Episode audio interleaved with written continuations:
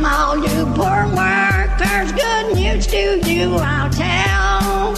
How the good old union has come in here to dwell. A battle in the heart of Alabama caught our attention. Coal miners in one community, they've been on strike now for months. Working as long as 12 hours a day, seven days a week, in some of the most dangerous conditions. I really think that the labor movement is the single greatest force for democracy in the history of the United States. The story of Alabama is a story of not just resilience, but of militancy. I say no contract, you say no code. If we ain't all free, ain't none of us free. You're listening to Alabama's only union talk radio show, The Valley Labor Report, with Adam Keller and Jacob Morrison. Hello, Tennessee Valley. This is the Valley Labor Report. My name is Jacob Morrison here with my co host and fellow agitator Adam Keller, and we are broadcasting live online and on the radio from the heart of the Tennessee Valley, the Spice Radio Studios in Huntsville, Alabama. Today, privatizers are coming for the VA. The ACLU is fighting for free speech in Florence. The machinists in Decatur end their bargaining with the United Launch Alliance and more on today's program. If you want to be part of the program today, we've got a phone number and the line is open. You can call or text 844-899-TVLR. That is 844-899-8857. You can also leave a voicemail throughout the week and we might answer it on the next show. If you haven't gotten enough of us by the time that we wrap here on the radio, or if you just want to see what we're up to throughout the week, you can find us online. We are everywhere. You can find anything online, all at the Valley Labor Report. I'm talking YouTube. I'm talking wherever you find your podcasts. I'm talking Facebook, Twitter, all of it all at the Valley Labor Report. Just a reminder, your support helps us stay on the air. Our largest single source of funding comes directly from our listeners. You can support the program and become a one time donor or a recurring donor at tvlr.fm. That is tvlr.fm. We've also got a hat that should be shipping out next week. There was a production delay. We were hoping that the hat would be in our hands by now, but um, these are the times that we're living in. There was a production delay, and I uh, talked to the print shop yesterday. Spoke to them on the phone, and they said that the hat should be at their facility today. Should be at their facility today. They will be attaching, uh, they'll be putting the patch on it and shipping it out next week. So if you haven't ordered your hat, um, then you're going to want to do that if you want to get it as soon as possible. We've got uh, we bought several extra just in case, but uh, to get your hat as soon as possible, then you're going to need to order it tonight. That way, it can ship directly from the um, directly from the facility because I'll be sending them the addresses. Um, if you don't order it tonight, that's fine. You'll still be able to get it. Uh, it'll just be a little bit later because I will have to ship it instead of the people at the facility. So you can do that at tvlr.fm. You can go to our store there. Uh, and if you're a member of a union, you should get your local to sponsor the show. You can reach out to me for more details on that.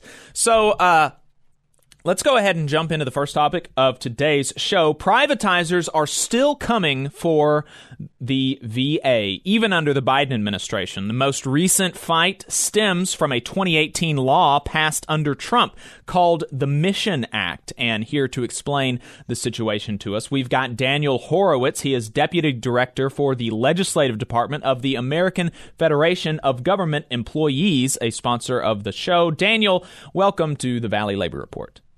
Hi, Jacob. Thanks for having me.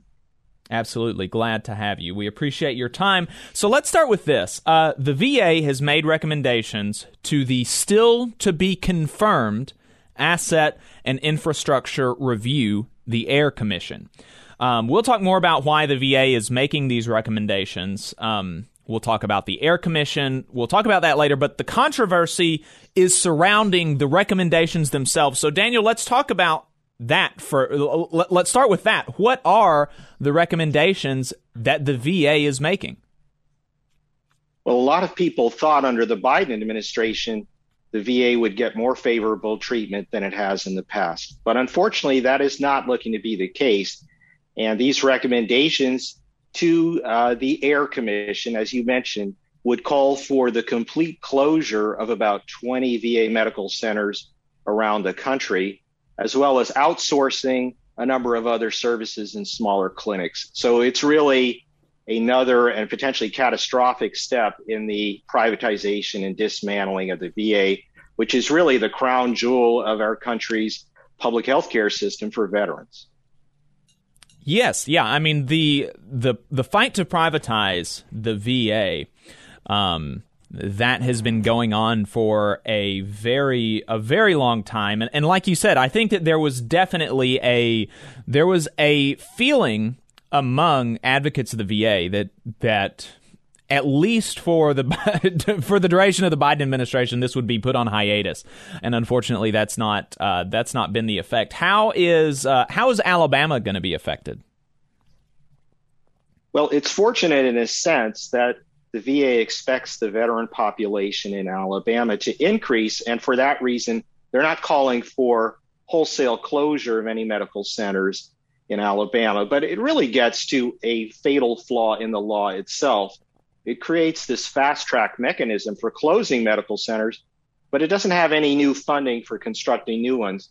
So even as we dig down into the Alabama report, there's a call for closing the Birmingham Medical Center and replacing it with a new facility. But any new construction under this law is going to need a future appropriation from Congress. But once a closure has been approved, the closure must start to go into effect within three years. So that's a real problem. And even in states where they are not as hard hit, we don't know how that will play out, and we are extremely concerned. Wow, I, that yeah, that so the closure is basically that is slated and that is not dependent on future appropriations, but any actual modernization, any actual um, construction, that was not allotted in the in the Mission Act in 2018, and so that's dependent on future Congresses. What about in places where there aren't uh, where where there isn't even recommendations to rebuild to tear down and then rebuild a facility, but that the facility is is is to stay there. Are there still aspects of privatization that are that are slated to come to facilities that are going to remain? Yeah, that's exactly right, and it's a huge problem. So, in addition to closing these approximately 20 medical centers wholesale, what the VA is proposing to do is to privatize services at about 40 other medical centers. So often what we'll see is this hollowing out of the services. So right now, they may have full service, they may have emergency departments, inpatient medical, inpatient surgical, rehab programs, and a lot of those will be closed and turned over to the private sector. In some cases, veterans will be sent hundreds of miles away to receive care at another VA or they may just be sent out into the private sector. And that is also a problem because, frankly, nobody knows how much private sector care is really available, especially after COVID. And mm. uh, even before COVID, the situation was pretty dire in many cases, and it's worse now. Right. The, the, the what you mentioned about not knowing the private care that is available during COVID is very important because the recommendations that the VA is making is based entirely on information that was collected before COVID on the availability of private care. And even if we didn't have this pandemic that totally kind of rocked the healthcare system, uh, you know, we we would be opposing privatization, and we'll talk more about why, just generally speaking, privatization is bad. But in this specific instance, they're making these recommendations on the assumption that care, the availability of care, is going to be exactly the same as it was before the largest pandemic in the history of the world in a hundred years. So, you know, talk to us about the disconnect there and why it's an issue to make such large recommendations based on obs- uh, obsolete data. Yeah, so we've just lived through this huge pandemic. Hopefully, it's winding down now. But what we saw all around the country is there weren't enough hospital beds. Patients were being seen out in, in corridors. Actually, the VA had to step up under its fourth mission and treat members of the public during COVID to save their lives. So, is this really the time where we want to come back after COVID and further cut hospital beds after what we've just seen? That just seems like terrible public policy. But let's look at what VA did here. The law goes into effect in 2018, and the VA starts what they call their market assessments. They collect all their data before COVID, look at what they say is the availability of, of private care, and we can talk later why that's still a problem.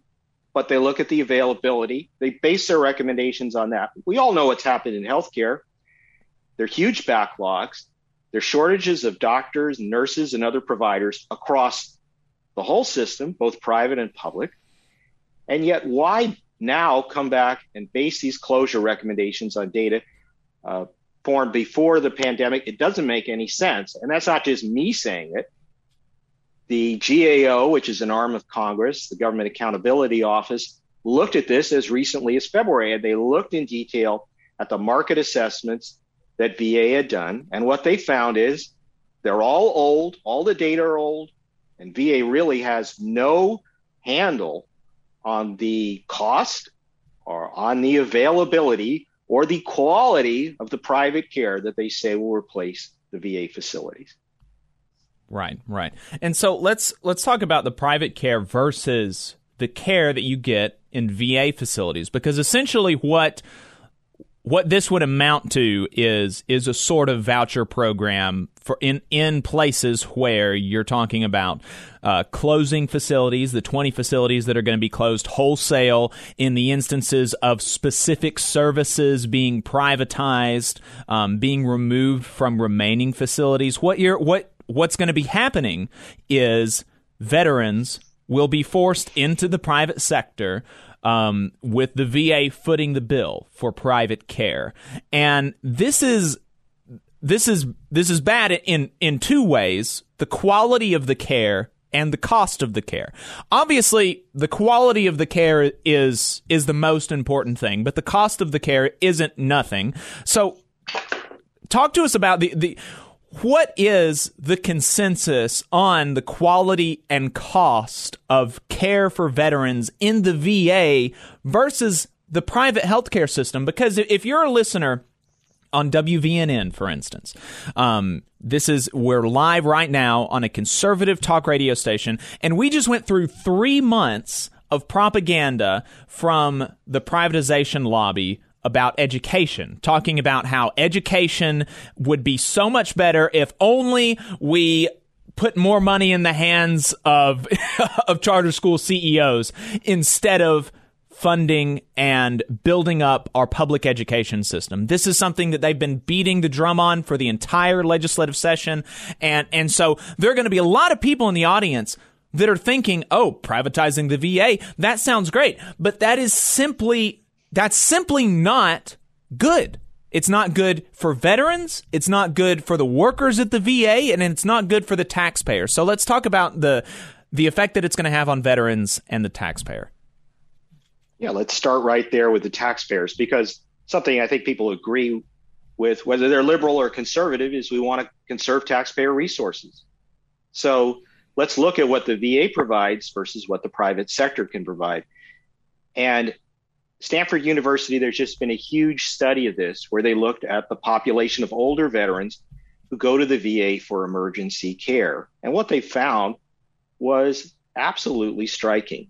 They found that older veterans, hundreds of thousands of them, who went to VA hospitals were 46% less likely to die in VA care than if they went to the private sector. And they found that the cost was 21% less in the VA. And, and some of the reasons of this are pretty clear. The VA is very expert at treating the conditions of veterans. They've been doing it for decades.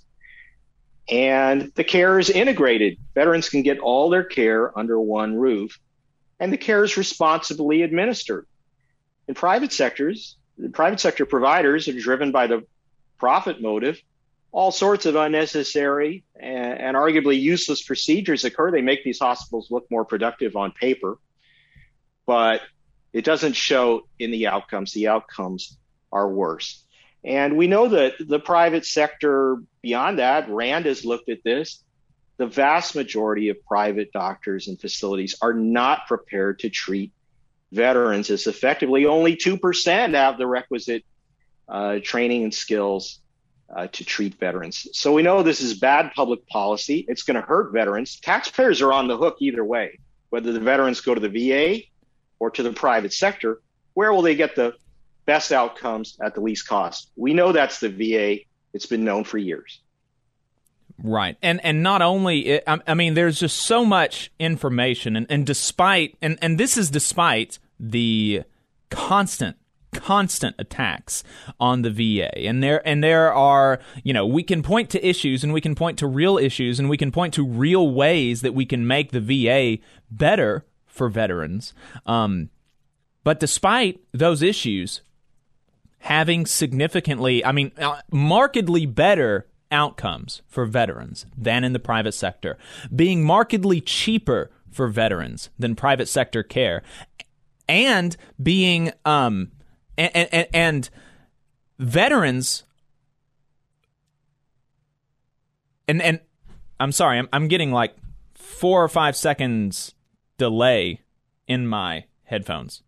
Okay, it's gone now. I don't know. I'm I'm sorry. I, I got got distracted. Um, and and the and and veterans express more uh, they're more happy with the VA than other people are with their private care. I mean, poll after poll after poll shows that veterans are extremely happy with the health care that they receive at the VA.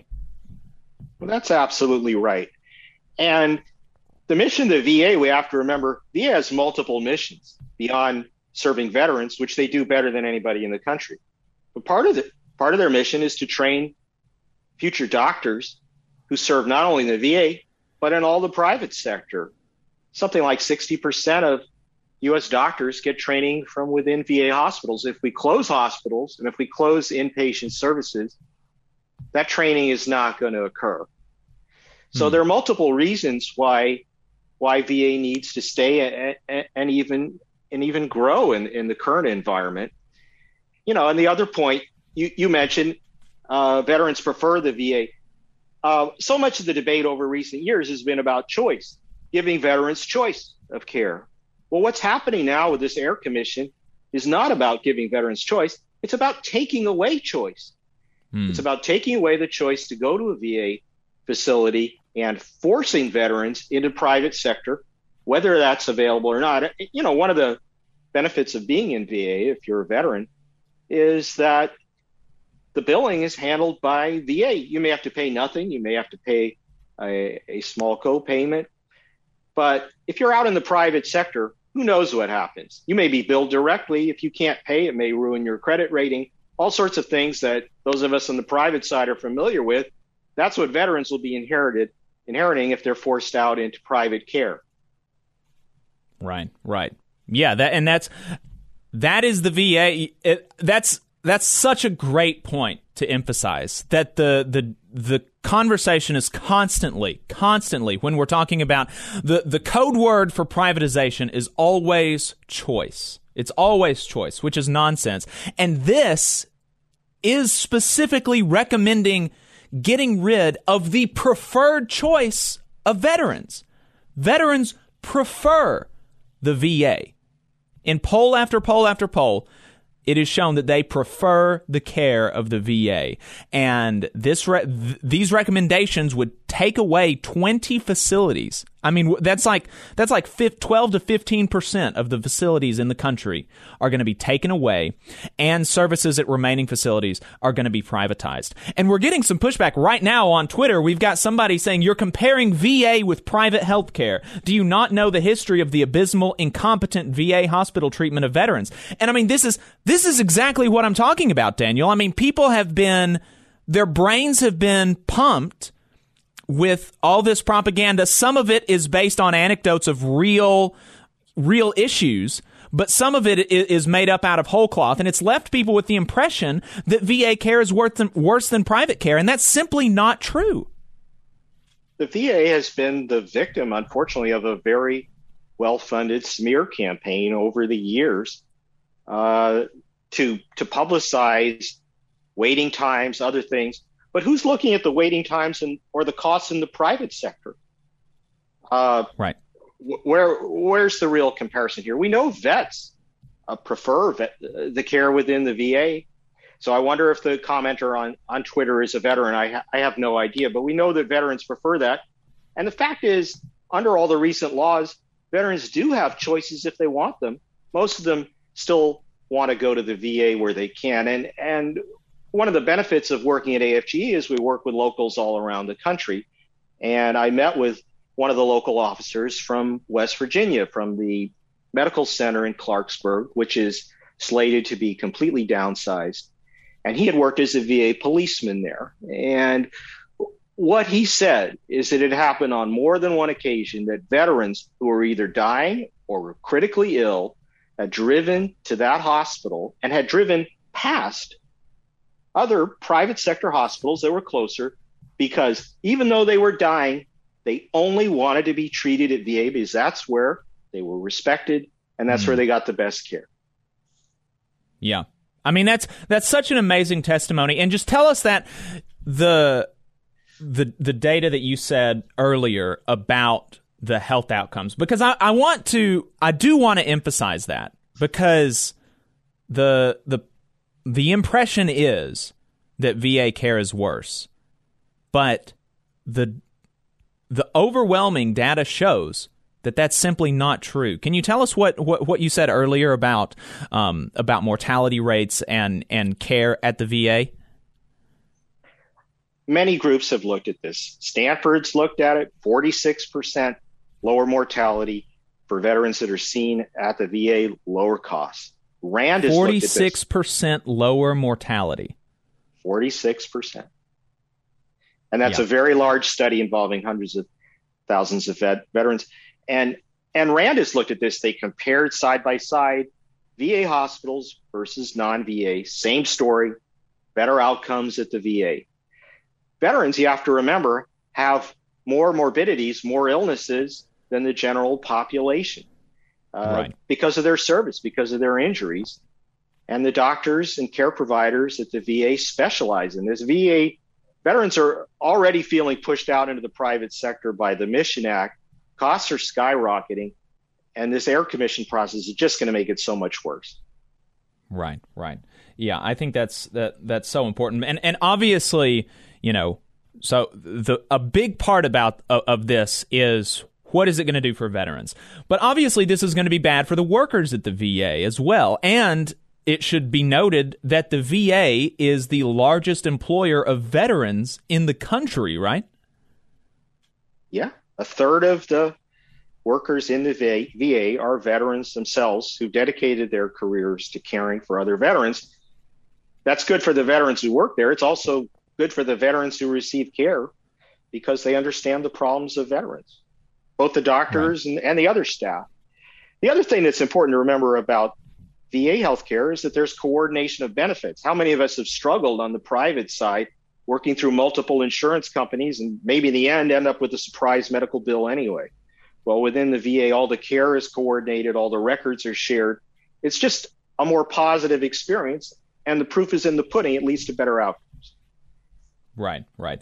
And so this is all happening because of a bill, uh, because of a law that was passed under the Trump administration called the Mission Act talk to us about the I, I, just I was I was flummoxed when you when we were talking last week um, about the mechanics of the implementation of these recommendations because it is totally broken. It the I mean the law was designed with the with the express purpose it seems like of privatizing the VA. It was not, if you look at the way that these recommendations are slated to be implemented, there was, it was not a it, it, was not like okay congress is going to see if these recommendations make the most sense there was not deliberate I mean, just talk to us about the broken process for the implementation of these recommendations it's beyond broken This is a law that's designed to take a wrecking ball to the VA. So look at how this works. The advocates of this law looked at how the military went around closing bases after the Cold War. It was called base reduction, and it created a fast track procedure for closing bases all around the country. And for the most part, they were never they were never replaced. But at least in that case, some of the military needs were going down as a result of the end of the Cold War. But but but look at it like transferred into the healthcare context. So the VA has years to cook up these recommendations. They're working with private equity backed management consultants with ties to the private sector who work on these market assessments and recommendations. They come out with these recommendations. They go to an AIR commission, Asset and Infrastructure Review Commission, that's unpaid, that has nine members.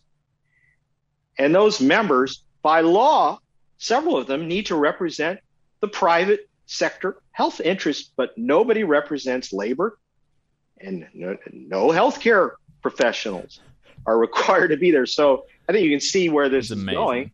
Um, and we know a lot of the nominees have deep ties to privatization, to, to contractors who profit off the VA already. It goes to this commission. They have barely a few months, a tiny budget. They're unpaid, and they're staffed, get this, by VA itself. They look at these recommendations, and the burden of proof is on this poorly funded commission to try to change anything they don't like if they don't. They have a few weeks to do that. Then those recommendations go to the president.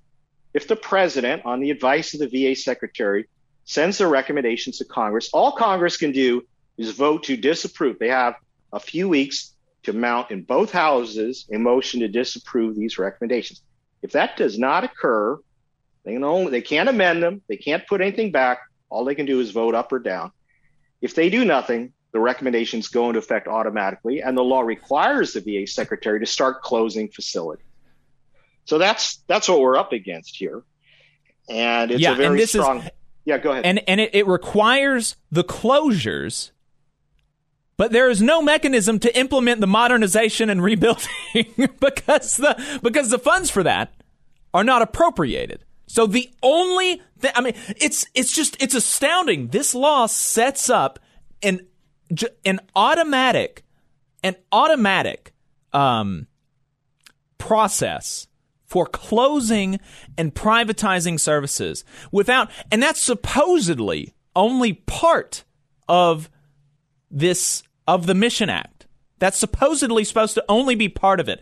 Is part of these recommendations is the privatization and the closures. Part of it is also supposed to be the modernization, but the things that are actually going to help veterans, the modernization, rebuilding, all of this stuff, that takes future appropriations. No future appropriations are required for the things that are going to take choices away from veterans, that is going to take care away from veterans, that is going to further flood the private market. Nothing else is required for that. But the things that are going to help veterans, you have to pass another law. It's just astounding. Yeah, it is astounding. Uh, the appropriations aren't there. The closures are going to go forward. You know, the VA secretary's gone around and said, well, what are you worrying about? We're only closing three hospitals. Well, that's completely wrong. They're closing 20. They're privatizing services in 40 more approximately. And there's no money to build any new ones. So he's talking about building new ones based on money that he doesn't have. He, he's basically writing a hot check to the veterans around the country. And who knows if that check will ever be covered by future Congresses. Right. Yeah, I would never, I would never, never want to bank anything, certainly not my life, on the idea that Congress is going to pass a good bill. like, I mean, because that's that is what you are asking veterans to do in places where in, in the 12 to 15% of healthcare facilities, of VA healthcare facilities that are going to be closed down wholesale, and in the others that are going to lose services, what you are asking veterans to do is to bank on the fact, bank on the hope, bank their lives on that, that a future Congress is going to invest in modernization and rebuilding. That is, I would not want to do that. it's just, it, it, it's astounding. So, very bleak picture. How can it be stopped? Well, the first thing that needs to happen is not to confirm the Air Commission. There are eight nominees out there, and some of them are known privatization advocates. But if there's no commission, the process stops. And while that's not a perfect solution, it's the best solution to this train wreck of a law that we have. Don't confirm the commission. Tell your senators, don't confirm the commissioners. No commission, no closures. The next thing we have to do is repeal the section of the Mission Act that creates this air commission. Uh, there was a bill to do it in 2019. Senator Manchin, Senator Rounds, bipartisan members of the Senate proposed just just get rid of this air commission. It's going to harm veterans, especially in rural areas, and that's exactly what it's done. It was very prescient. So we need to repeal that section of law. But the other thing we need to do is we need to fund modernization of veterans health centers. We need to put money into the system, and if we put in the investments, we'll get better outcomes at lower costs in the future for veterans. And that's everyone's goal. The other thing is Congress, even while this is going on, Congress is looking at the victims of burn pits from recent wars, you know, overseas where munitions were disposed. And there are 3 million victims of burn pits who are poised to join the VA system if these laws pass. So that would add another third onto the number of veterans who need care. So we need to be expanding the system. We need to be funding it through appropriations. We don't need to be closing facilities. But the first step is stop the commission. Don't put anybody right. on it. Yeah, yeah, that's uh, uh, great points. And and you said that Joe Manchin has introduced or will introduce a bill to repeal the section of the Mission Act that is going to be that would do this, right? He introduced it in a prior Congress. We're working. Uh, he said a few days ago he would reintroduce it. So Godspeed. We hope he does it. Right, right. Uh, well, I, I, really appreciate it, and, and I want to leave. Uh, uh, we'll we'll leave on on this just one more reemphasis on the care because we're getting another. We we usually we don't get we don't get it. We generally don't get as much pushback on this, but we've got it. We got an email from a veteran just now. Um, who said that he couldn't disagree more with our comments, that he's had a ton of issues, um, and he got on his wife's health insurance so that he could get a better doctor. Um, and you know wait times are bad and things like this and and look and we have not tried to invalidate individual issues that veterans may or may not have with the VA. We recognize that those issues exist, but the data is out there about the overall the overall effect of the the, the overall outcomes of the VA are better, you know, regardless of whatever anecdotes there exist out there. And I don't doubt them in, the same way that, that I don't doubt any any anecdote about anything, right? I mean, there's there's all sorts of good things that you can have bad anecdotes about, but that doesn't you know that doesn't refute the whole the whole of the information that we have out there, which is that veteran care that that cares that veteran the care that veterans get at the VA is better than the private sector on the whole. And where it's not, you don't make it better by disinvesting in it. Where care at the VA is not as good as you get in the private sector, you don't make it better. You don't make it match the private sector by eliminating the option totally, right? Because what we are talking about is eliminating the choice of veterans to use the VA in places where they want to. And that's that is the crux of the matter. We believe that veterans should have at least the option to go to the VA where the data shows that they're going to get better care and where poll after poll shows they want to go. Exactly and that right. this is not what this bill is going to do. And I yeah. appreciate your email uh, James from Huntsville. I do. I appreciate it, and I appreciate your contribution, and I appreciate that your story is real. Like I don't, I don't doubt it. I don't doubt it. But this isn't the way to make it better.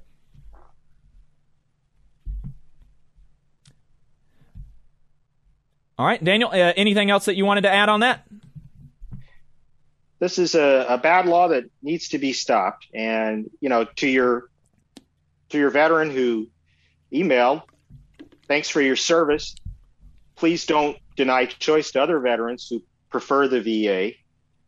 And uh, let's go from there. I think lots of veterans who have spinal injuries, have all kinds of specialized care needs, only want to be seen at the VA.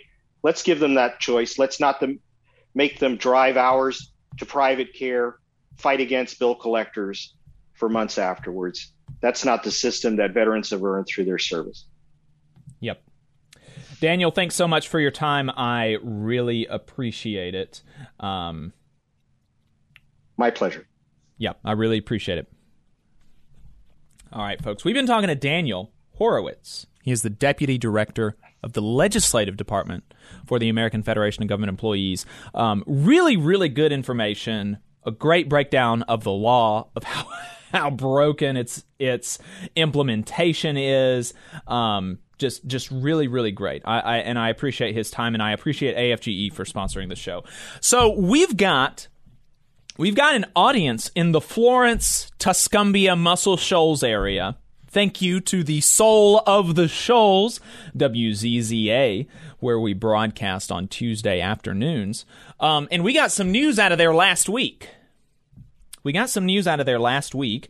The Alabama chapter of the National Lawyers Guild the ACLU of Alabama, and the First Amendment Clinic at Duke University School of Law filed suit on Monday evening last week against the city of Florence and its chief of police, Ron Tyler, asserting that they used the city's parade permit and noise ordinances to discourage protesters from exercising their First Amendment rights.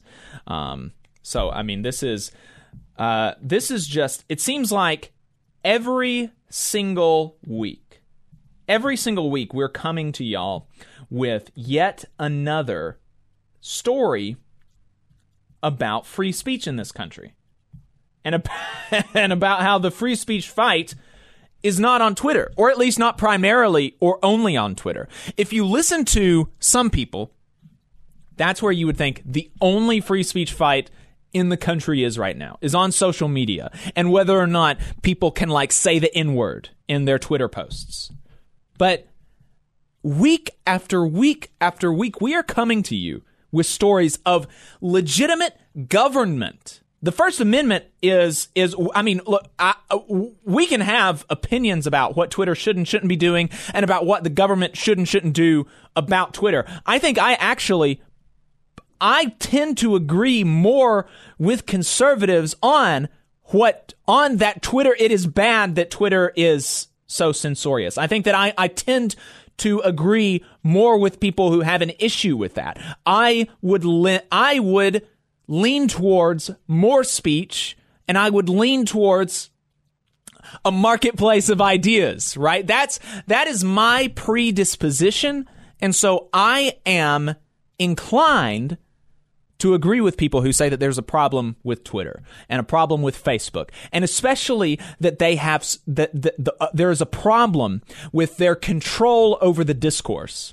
with the fact that billionaires are totally unaccountable to the public, and who are totally unaccountable to the public have such a huge, outweighed control over the discourse. I think that's an issue. And I think and I don't think it's unreasonable that that we should think about ways that the government should address that. But what I have an issue with is people that think that is the only thing. Because we're coming to you, I mean, seriously, week after week after week, where the government is telling people what and when and how and how many and how loud they can or can't speak or assemble. We're coming to you week after week with stories of bosses threatening people with homelessness by firing them for their speech, for their protected, concerted activity. You are foolish and you are being deceived if you believe that the primary primary fight about free speech in this country is on Twitter. Since at least June of 2020, going back to this story. Since at least June of 2020, protesters with local organization Project Say Something have engaged in peaceful demonstrations and other political activity protesting a Confederate monument located in front of the Lauderdale County Courthouse. Then, following the murder, murder of George Floyd, Project Say Something continued to demonstrate, ultimately protesting approximately 160 to 175 times before the end of 2020. There were no documented incidences of violence or obstruction by Project Say Something at any of these 100 plus demonstrations. Nevertheless, in 2021, Chief of Police Tyler began conditioning permits on payment for unexplained police protection fees, threatening citations, relocating protests to locations with less visibility, and ignoring real threats and harassment from counter protesters who were not subjected to the same scrutiny.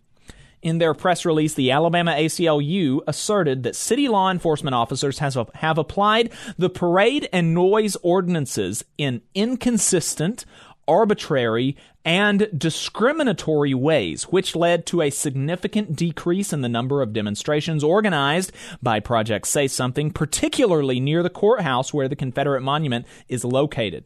In fact, city officers have applied the noise ordinance so broadly as to even include unamplified human voices, resulting in protesters engaging in at least 10 silent protests to avoid retribution from the Florence police officers if they vocally protested in their intended location. This happened a week ago, um, and I would be interested. The phone number is 844 899 TVLR. Again, that phone number is 844 899 8857. I would be interested if anybody has heard about this on their free speech warrior of choice from their free speech warrior of choice. I would be interested. Let me know. 844-899-TVLR if there have actually been people siding with the ACLU in this free speech fight against the government. That would be interesting. We're going to take a quick break. Don't go anywhere. On the other side, we are talking about bargaining updates with the Decatur Machinists Union. We'll be right back.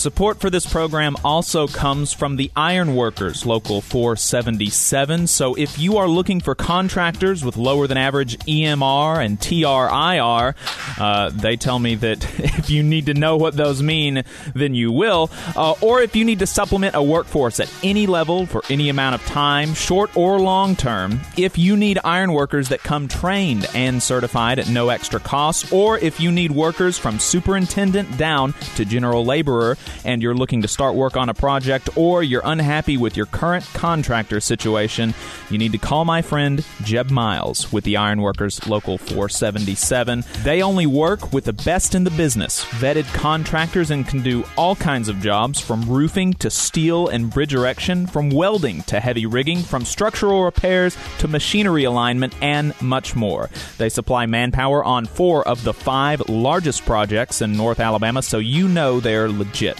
If you need good quality, safe, efficient, diligent, and knowledgeable workers on your job, then you need the Ironworkers Local 477. Call Jeb Miles at 256 383 3334 or via email at local477 at bellsouth.net and make sure you tell them that you heard about them on the Valley Labor Report.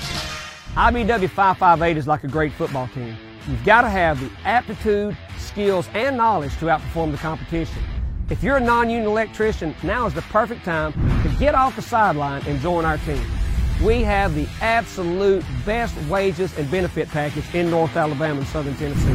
It's because our team stands together, bargains together, and our families benefit from it. With immediate openings, you have the opportunity to see why the IBEW is the right choice.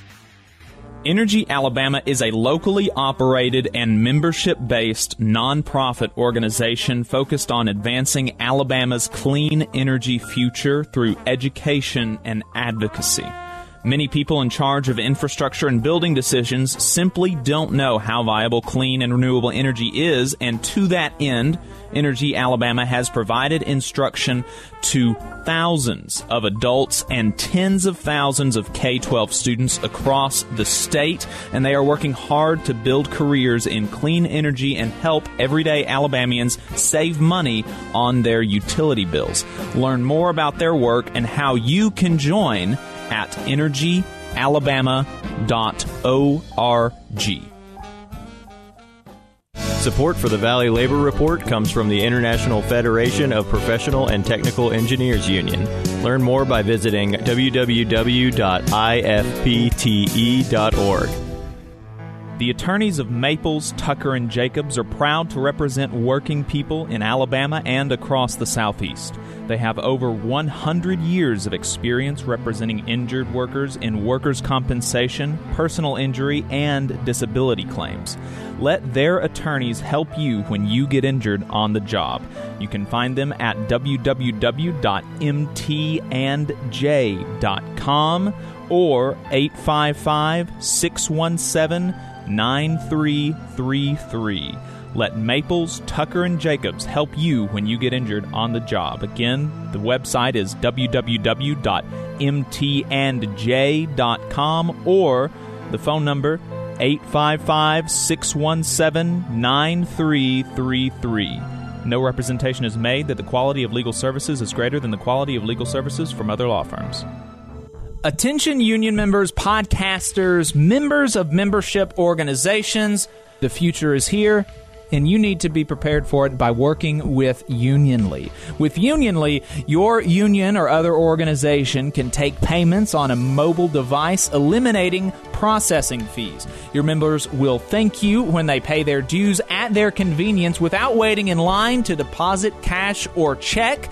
You'll also be able to use a union friendly organization.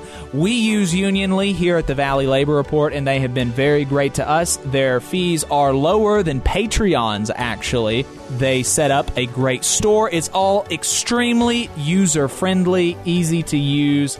So, folks, if this is something that your organization or you as an individual are needing, if you're needing a way to regularly collect dues from members or supporters of your organization, if you want to set up an online store, then you should start preparing for the future by calling today 206 595 8631. Again, that phone number is 206 595 8631 or visiting unionly.io. That website is unionly.io.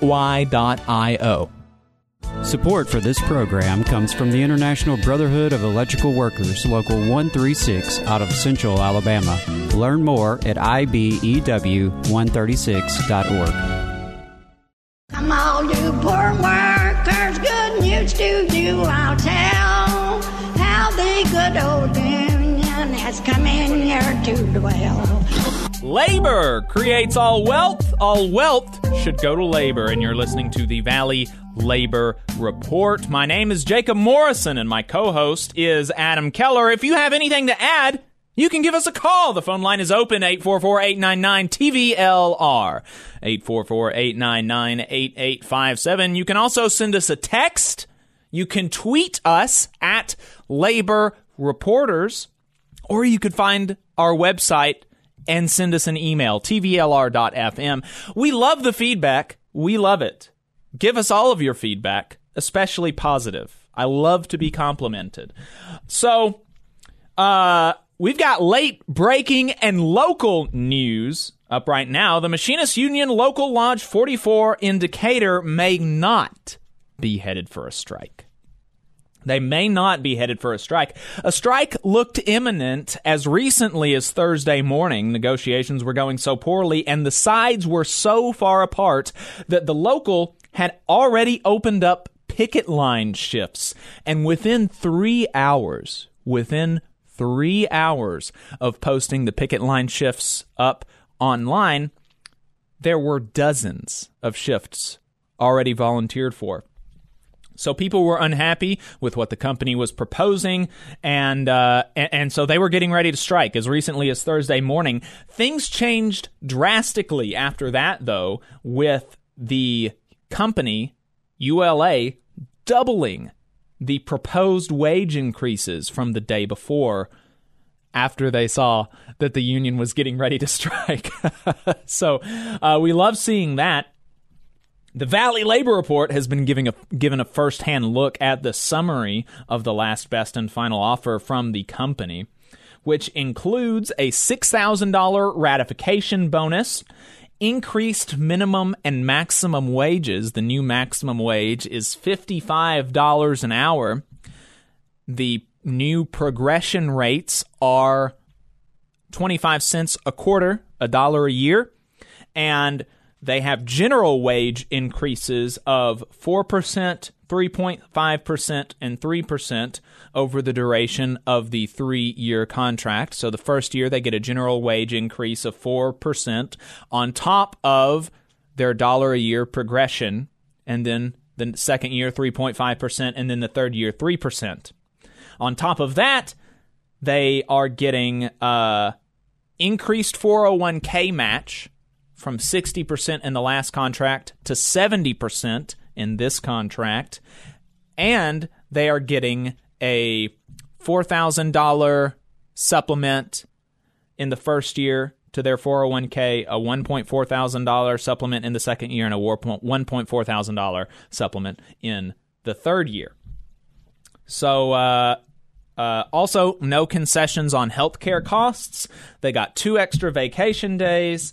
Um, so, so yeah, uh, David, the president, David Story, president of Machinist Union Local Lodge 44, told me that people are uh, pretty happy with the summary, gen- uh, generally speaking. So he, uh, so so we'll see. I think the expectation is that it is ratified and the union will be holding meetings next week to discuss the contract, and they will vote on May the 1st whether or not to accept it. That's kind of cool that their vote is on May Day of all days. It's kind of cool. Yeah.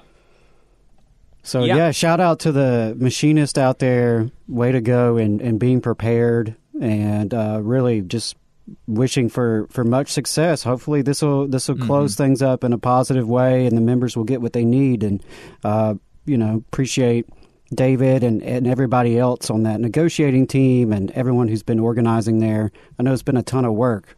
So, you know, but the, your hard work appears to be paying off.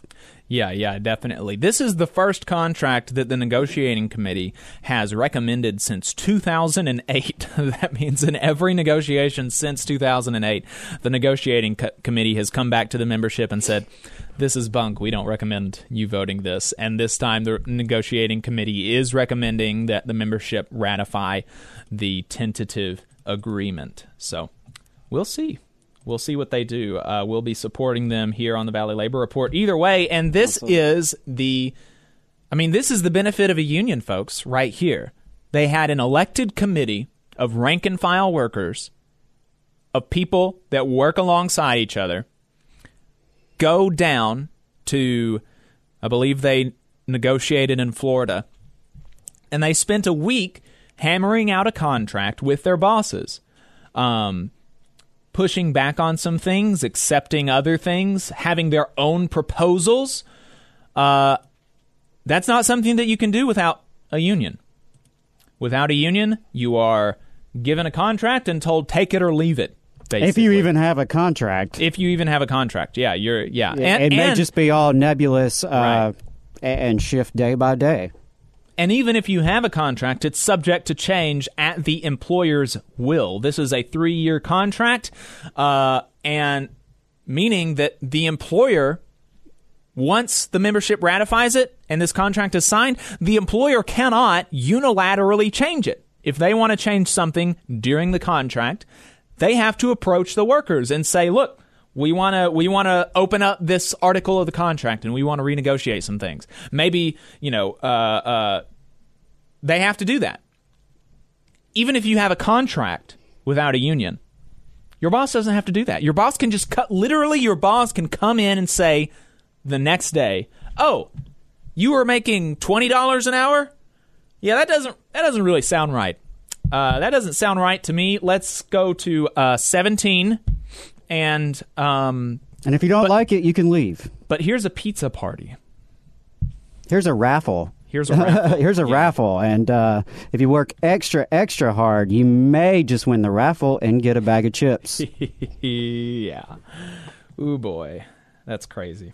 So I, you know, I don't think it's a stretch to say that because the me- machinists have been very organized and because they are prepared to go on strike, should things not go well, Yes. that that benefits Yeah, them well, in their that's- negotiation. I mean, it it definitely benefit because during negotiations, I mean, literally after they put up their picket line shifts, the proposed general wage increases doubled. The company was proposing prior to that only 2% general wage increases. And after the picket line shifts were up, uh, it doubled to 4% in the first year. So Another good reminder that direct action gets the goods. Or in this case, just uh, credible threat of Yep. direct action was enough. And so, again, uh, just send love and solidarity to all our machinist brothers and sisters for the good work they're doing and the hard work they're doing. Absolutely. So, uh, last week we spoke to Tim James. Tim James is running for governor of the great state of Alabama. We spoke to him last week and played a portion of the interview on the show. The full interview will be airing tomorrow, where you will hear him refuse to say whether he thought America was worse when it had Jim Crow or slavery than it is now when uh, the gays are allowed to walk around freely. So that was that was fun. Uh, we were not able to get to his positions on marijuana. He wants to pull us back to where not only can folks be locked in a cage for recreational use, but also for medicinal use. That's great. Or on gay marriage, he wants to end it. Also great. We love it. No problems there. Uh, Just want to be clear here that Jacob is being sarcastic. Obviously, Uh, I know sometimes that doesn't always translate across the, the airwaves. Um, yeah, it was hot uh, take. pretty it is- insane. yeah, hot take. It is bad to uh, lock people in cages for smoking dope. That's bad. That is a bad thing that we do as society. Uh, and it would also be bad to uh, go back to a place where gay folks don't have the same marriage rights and the benefits that go along with that that straight folks do. That would be bad. That would be a bad place to go. And that is where Tim James wants to keep us, uh, wants to take us. However, on the section of the program that we um, that we aired, he said he pledged to support the coal miners that are on strike in Brookwood, which is unironically good. That is no sarcasm there. That's good. He said that he would fight to end the injunction and immediately stop the use of state troopers to escort scabs. Unlike the first things, this this is good. This is very good stuff from Tim James. Even a broken clock is right twice Yes, a day. broken clocks twice a day, all that good stuff. However, after the show, actually during the show in overtime, which you can listen to if you're on the radio, uh, you can find us online and you can continue listening to us. We go for a full hour and a half after we get off the radio. We continue with the show. So you should find us online on YouTube or Facebook and keep on watching us. But after the show, we got a call from a listener in Decatur, Joe Marshall, and we talked to him. Uh, I talked to him further after the call. I talked to some other folks as well, who uh, these people talked to us about what Fob James, who is Tim James' daddy, did in 1980 to striking paper mill workers in Courtland, Alabama. So let's first establish that it's relevant, right? Tim James has never held office. He's never been elected to anything. So when he is talking about his record, what do we have to go on? We have to go on his public statements. We can look to his public statements. We can look to what he's done in business, and we can look to his connections. That's all we have to go on. He does not have a public service record that we can point to. So when he says things, we have to take the sum of all of these things. We have to take into account his connections, his public statements, and what he's done with his business. That's all that we can look at. And let's frankly be real, it's not his business and it's not his policy positions that is giving him a fighting chance at being governor. It's because his daddy was governor. And, you know, I mean, look, he can't control that his daddy was governor, but let's not be coy. That's why, I mean, frankly, that's why he has his business, right? I mean, that's, you know, that's why he has his business. That's why he has everything that he has is because his daddy was governor. That's why he knows the people that he knows. That's why he has the connections to where he's able to raise money. That's his whole life because his daddy was governor. So Tim James' daddy, Fob James, he was Republican through to 1978 when he ran as a Democrat and won the gubernatorial race which put him in office during 1980, which is when the Courtland, Alabama paper mill strike happened. The mill workers went out on strike mainly over wages. The company was only offering an 8% raise in a year with an inflation rate of 13.5%. Phew, we think inflation is bad now. Can you imagine a 13.5% inflation rate? That would not be fun. I would not enjoy that. Um, the strike lasted for nine weeks, and over the course of the strike, just like our sisters and brothers in Brookwood, they had a restrictive injunction placed on them, limiting the number of folks who could picket. According to news reports from the time that our internet sleuth David Story was able to dig off, dig up, uh, which is which is really amazing. Like he sent me these archive articles of what happened of, of, of coverage of the strike, which is really cool. Um, according to news reports from the time, the injunction was placed. The injunction that limited the picket line to three and then to two people at once was because some rocks were thrown. oh. oh no! Oh, no. Oh no! Rocks were thrown. My God, what are we gonna do? What are we gonna do? There were some rocks thrown. I mean, get a freaking grip, you crybabies. After a long time on strike, the workers decided to uh, to, to, to violate the injunction and do a mass picket in front of the gate of the plant, bringing out hundreds of mill workers, their family, and their supporters from the community to bring the company back to the table because during the course of the strike, the company was refusing to negotiate.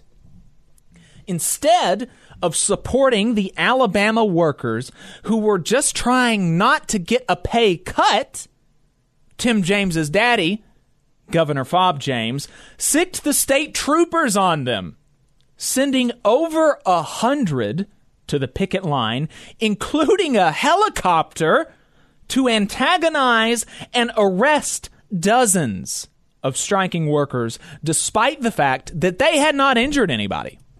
There was no accusations of anybody being actually injured during any physical disputes on the picket line, during any of the rock throwing. None of that. None of that happened. And Governor Fob James saw fit to send over a hundred state troopers to try to break up the strike, including a helicopter. Ultimately, this was successful as the mass picket deflated, but their message has been sent to the company and they were able to bring them back to the table. Unfortunately, though, the paper mill workers were not able to beat inflation and ended up accepting the 8% offered in the first place. Um, I mean, just imagine what could have happened if the governor of Alabama had stood on the side of Alabama workers instead of a Yankee company, instead of a company based in Connecticut they might could have beaten inflation. They might could have at least not taken a pay cut. And you know, they would have spent that money right there in their community. Right. Their schools would have benefited. The local businesses would have benefited. The county and city governments in the area would have benefited. It, yes. it really it would have been a way to improve Alabama from the bottom up. But time and time again, those in charge, those who are the political establishment of this state, see fit to always side with the bosses, side with, as you said, Yankee capitalists, uh, multinational capitalists, these corporations, they side with them as opposed to the everyday people who live in this state, who work in this state, who, you know, who raise kids here in this state. It's it's a shame really and I think it's important though that we bring this history up to show where the state of Alabama uh, will use its force. You know, whether it's 1980 mm. or 2022. Yeah. Yeah. I mean, so, you know, look, uh, seriously though, that Adam is exactly right. That that money that the Yankee capitalists would have been paying the people to try to keep up with inflation would have been spent in Courtland. Instead, it went to bosses in Connecticut. And that is what Fob James, who is again Tim James's daddy, that's what he supported. Violently. Violently supported. Uh, on a brighter note, though, in the next contract, the company did not. Uh, the company only asked for one concession in the contract, um, and the union said no, and they took it back. Uh, and they so there were no concessions in that contract because basically the company said, you know, Joe has told us before on the show that the company said y'all showed your manhood last time, um, and so we're we're not going to ask for for any concessions this time. We just want a contract and we want to keep everybody at work, and so that's what they did. Um, so that's good, but uh, you know. This is what Fob James did when he was governor in Alabama as a Democrat in 1980. And when he was a Democrat, he was like more liberal than when he was a Republican because he later ran again and he was governor again from 95 to 99 as a Republican and he was much more conservative when he was a Republican. And so this is this is like liberal Tim James or liberal Fob James sicking state troopers and helicopters on striking Courtland, Alabama workers. And and it's so it's relevant because of his connection to Fob James, who is his daddy, Tim James, his daddy. It's also relevant because we reached out to Tim James's team for comment on this a, a, few days ago, like multiple days ago. It was like Wednesday or Thursday morning that I sent an email to his communications director asking for comment on this, um, a- asking if he had, you know, if he agreed with with his daddy about what he did to these workers, um, and and they have not responded to a request for comment. So I don't know if like I hurt their feelings last week when we talked to them. I thought I was very cordial. I thought we disagreed and I was not I didn't play coy about some of my disagreements, but I felt like I was respectful. Uh, so I don't know why he wouldn't tell me why they wouldn't tell me what they thought about this. But so on top of just the connection, there is Tim James's Tim James's refusal to comment on what his daddy did when he was governor. Which, that is worrying. Yeah, and, and I think it's important that you brought this context up because, yes, he said some good things about the UMWA strike in Brookwood and what he would do if he were elected. But here we have a direct parallel. Yeah. A direct parallel. I mean, a, a strike with an injunction, a company that is obstinate and doesn't want to come back to the table. Mm-hmm. Um, mm-hmm. And we see how his father responded. So you know, it, talk is cheap. Yep. Talk is cheap, and and this is a legacy of not just Fob James, but a long line of Alabama leadership of treating our mm-hmm. state mm-hmm. as like a col- as a, an eternal colony of the U.S. Yeah. We are here for cheap labor, uh, less cheap educated labor, labor, Yankee capitalists with a hostile environment for organizing and for unionism. So that's, you know, the way that we have been used in this state. And it's a shame that so many leaders from Fob James down to Kay Ivey are, are eager to sell us out yeah. to corporations. So, so Tim James, if you if you just you know so, look sometimes I I am very bad about not getting to emails.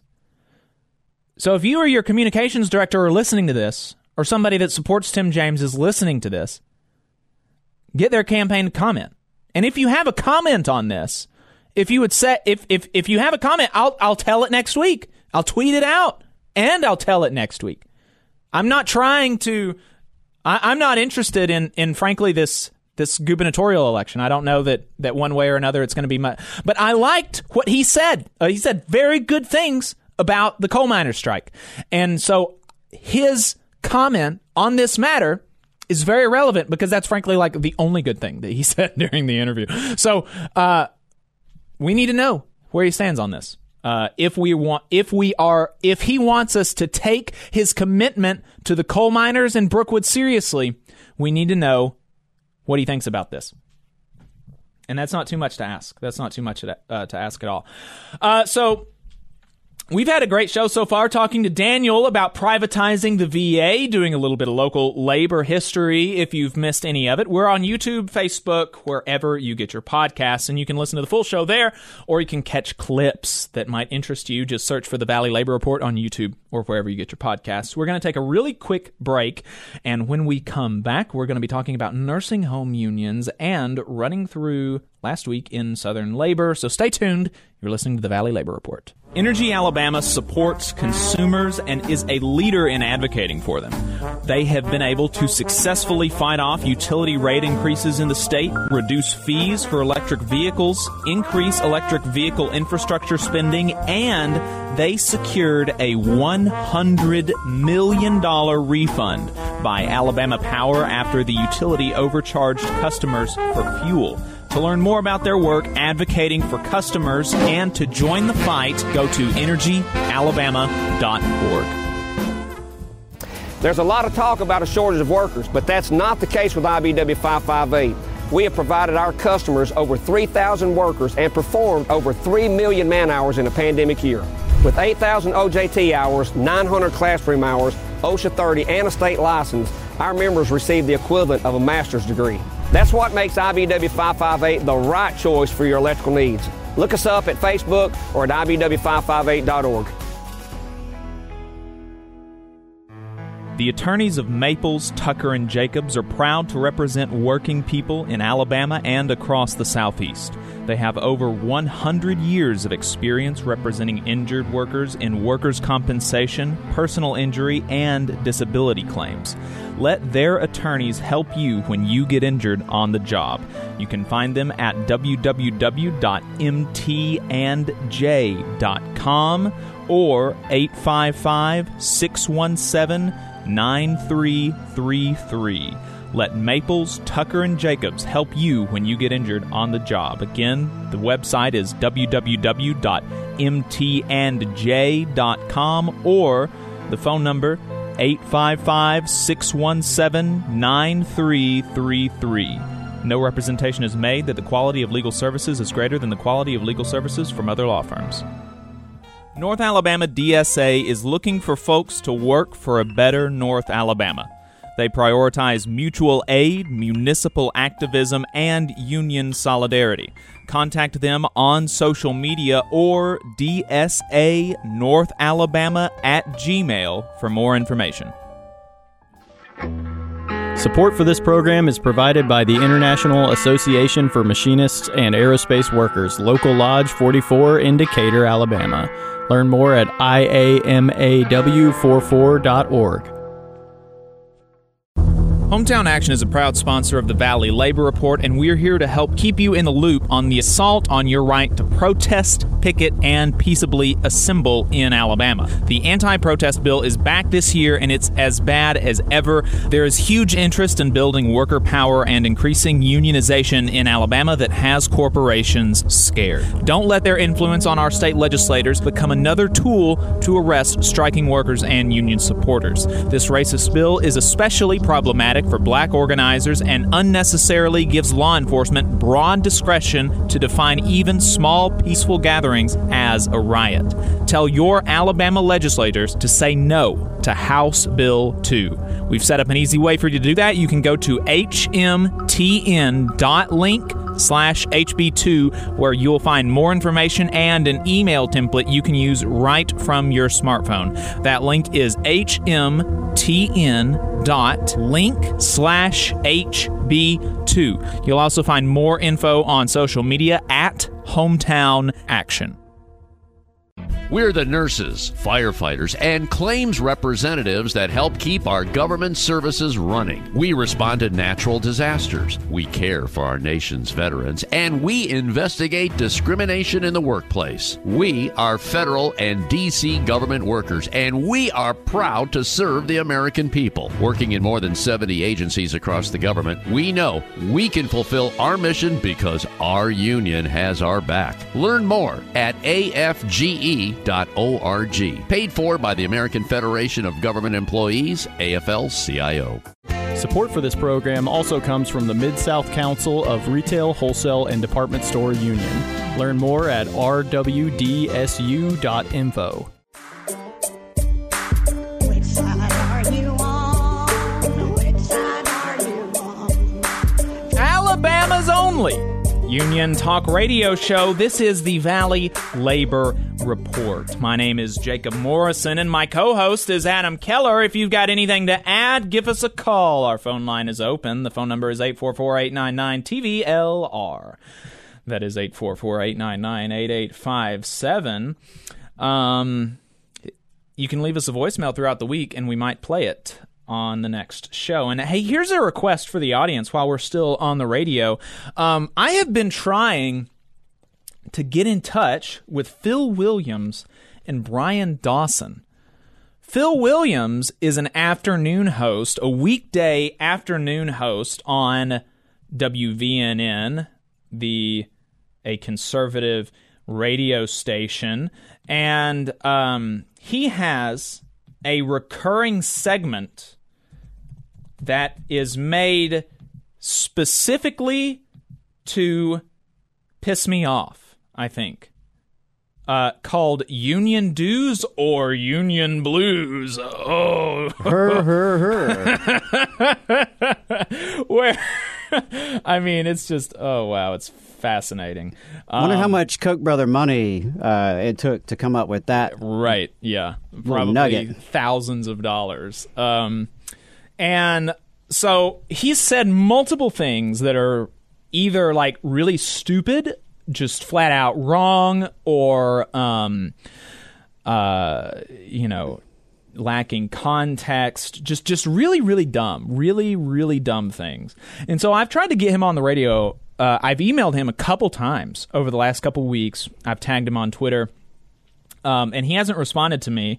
And I don't know if he thinks like that we're not big enough or something, which would be really funny because he was bragging about how many people listen to him online and um and we're not like a particularly large we don't have like a particularly large online audience um but we, we have literally a conservative estimate is five times more people listen to us online than his show, which is hilarious because, like you said, Adam, his show is backed by basically, um, basically unlimited Koch brother money from the Alabama Allegedly, policy. you know, allegedly, No, no, no, no. It's not allegedly. It's not alleged. I looked it up. The Koch brothers are a confirmed donor to the Alabama Policy Institute. Like that's a that is oh, sure. Yeah, absolutely. The Alabama Policy Institute. And uh, Right Side Radio is owned by Oh, wow. the Alabama Policy Institute. I believe. Isn't that something? I believe.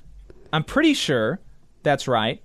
Um, Uh, I think it's right, but, may- but whatever. He's he's anyway. You know, so I was going to say, listeners may not be surprised to hear that there are no billionaires uh, and oligarchs who are willing to give us money. Yeah. Not that that not that we want it, uh, but uh, we haven't heard from them.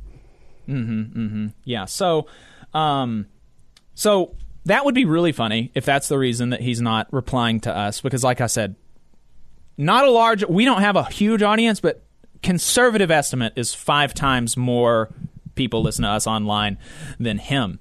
Based on the numbers that he was bragging about last week. Um, alternatively, it could just be that he is a a tiny, tiny baby and is scared and doesn't like to talk to people who disagree with him. That's another possibility. So, uh, anyway, we wanted to get him on the show, talk to him about that. Um, his email is phil at rightsideradio.org or info at rightsideradio.org. If you want to, if you would be interested in our conversation, um, you should let him know or call into his show two to five weekdays on WVNN and let him know that you're interested in that conversation. Um, and also Bryan Dawson who is the president and CEO of 1819 News, which advertises, which is another entity that's owned by the Alabama Policy Institute. And I checked that.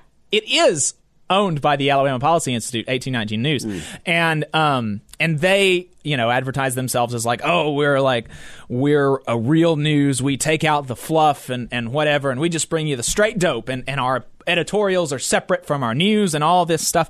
And and um that was fascinating to me because in their interview with the uh, pro military coup flat earth gubernatorial candidate Dean Odle, they did not mention those things. They just talked to him like he was a normal guy. Like this, like they spent an hour talking to this lunatic like he was a normal person. I mean, props to Dale Jackson, at least, for when he talked to Dean Odle, he just treated him like a loon and laughed him off the air, which is like, you know, I don't often say props to Dale Jackson, but props to Dale Jackson because, like, I mean, seriously, this guy, he spent, Bryan Dawson spent an hour, an hour on his podcast as the president and CEO of 1819 News talking to a flat earther, a flat earther, and a guy who says on his website where he's running for governor that we need a military coup. Wow. And they didn't mention it. They did not mention it. But this is totally a totally serious news organization that is just giving you the straight dope and is like just super normal and has really really rigorous journalistic integrity. Clearly. Super normal, super normal. So, if you're interested in hearing a conversation between me and Bryan Dawson, then you should let them know too you can let's see let me pull up their email. Um, it is oh i emailed him too. It was i only emailed him a couple days ago though so we can give maybe a little bit more um, a, a, a little bit he could be in his bunker preparing for the military coup uh, Oh, led by the crazy person he interviewed. Jesus dude it's crazy. Bryan dot dawson at 1819news.com bryan b-r-y-a-n dot dawson d-a-w-s-o-n at 1819news.com um because i'm interested in seeing how he justifies not asking the pro-military coup flat earth gubernatorial candidate about his pro-military coup flat earth views. That would be an interesting thing to know. Um so we've got I have a lot prepared, a long segment prepared on the Associated Builders and Contractors, um, which is a non-union construction council of bosses that uh, that uh, that has endorsed Katie Britt for U.S. Senate. Unfortunately, we are running out of time on the radio, so you're gonna have to uh, you're gonna have to f- follow us online if you want to see that. I've got some really good information, really good segment on the Associated Builders and Contractors because it is a seriously seriously vile group, and Katie Britt is proud to have their endorsement. Um, and, and and basically, basically though, their whole shtick is we want to cut wages for construction workers. That's like the whole thing. That's the whole thing. That's it. There's nothing else. Well, we want to cut wages and and decrease safety standards. Right. Cut regulations Cut at the regulations. same time. That's their whole shtick. What Like, could go it. wrong? Yeah, what could go wrong? Um, so we're going to talk some more about that in overtime. In overtime, but uh, we're going to go out on um, on the radio uh, with this with a s- small bit about nursing home unions. Uh, last week we talked about uh, we talked about how um, sometimes unions, workers having some amount of control over their workplace, Sometimes this is cited as a cause for decline in product quality. Sometimes this is cited as a cause for decline in product quality. Of course, it's untrue and it's silly, but it's an accusation that's out there, so we talk about it, folks. We talk about it. And yet another piece of evidence came out last week debunking this idea. Research came out in the Health Affairs Journal last week showing that union nursing homes had a 10% lower COVID mortality rate for patients and a 6% lower COVID infection rate for workers. Why? They say nursing home worker infection rates and resident mortality rates have been linked to nursing home staff being employed in multiple facilities and lacking access to paid sick leave and personal protective equipment. Union nursing home workers are less likely to work second jobs because they get paid well. Union nursing home workers have better access to sick leave. Union nursing home workers have better access to COVID testing, and union nursing home workers have better access to PPE. In the next couple of weeks, we're going to be talking to Josh Brewer, staff representative of the Retail, Wholesale, and Department Store Union, with a nursing home worker in the South, and I'm excited to hear what they say about this. But during the pandemic, unions literally saved lives. Nursing homes were the center of COVID deaths in this country, and unions saved lives. That's right. Over 10,000 people were saved. They had their lives saved by unions, by unions protecting the people that they care. They were able to, therefore, what that means is they increased the quality of the product, of the service they were providing, contrary to what weird libertarian debate bros are going to tell you. They increased the quality of service that they were able to provide, the safety that they were able to give their residents because they were protected in the workplace. They saved lives. So that's a very important story. As we're wrapping up here on the radio, we've got a few minutes left. We're going to do a couple of plugs. Tomorrow, Sunday, April 24th, from 1 p.m. to 8:30, join Spice Radio, Blues to Bluegrass, and the North Alabama School for Organizers as they raise money for the free automotive clinic there's great music all afternoon. There's a raffle drawing, and of course, great food and brews at Stovehouse.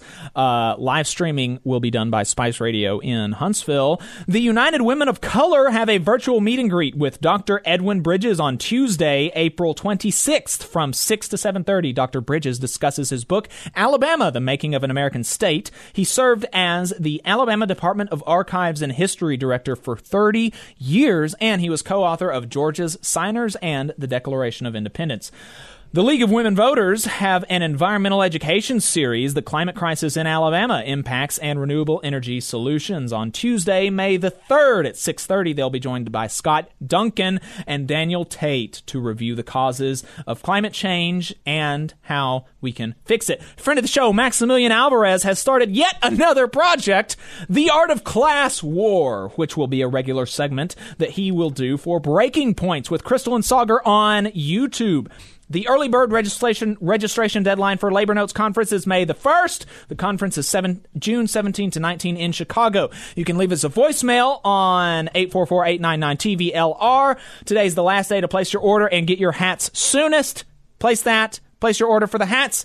Give us money at tvlr.fm and that is it for our time on the radio. If you find us online, you can stay tuned for Overtime. We are talking to the host of the United States' only daily union talk radio show, Ed Flash Ferenc of Ohio.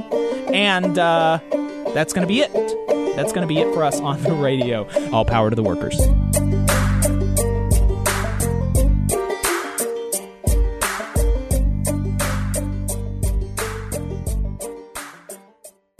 You'll find Overtime in your podcast feed on Thursday.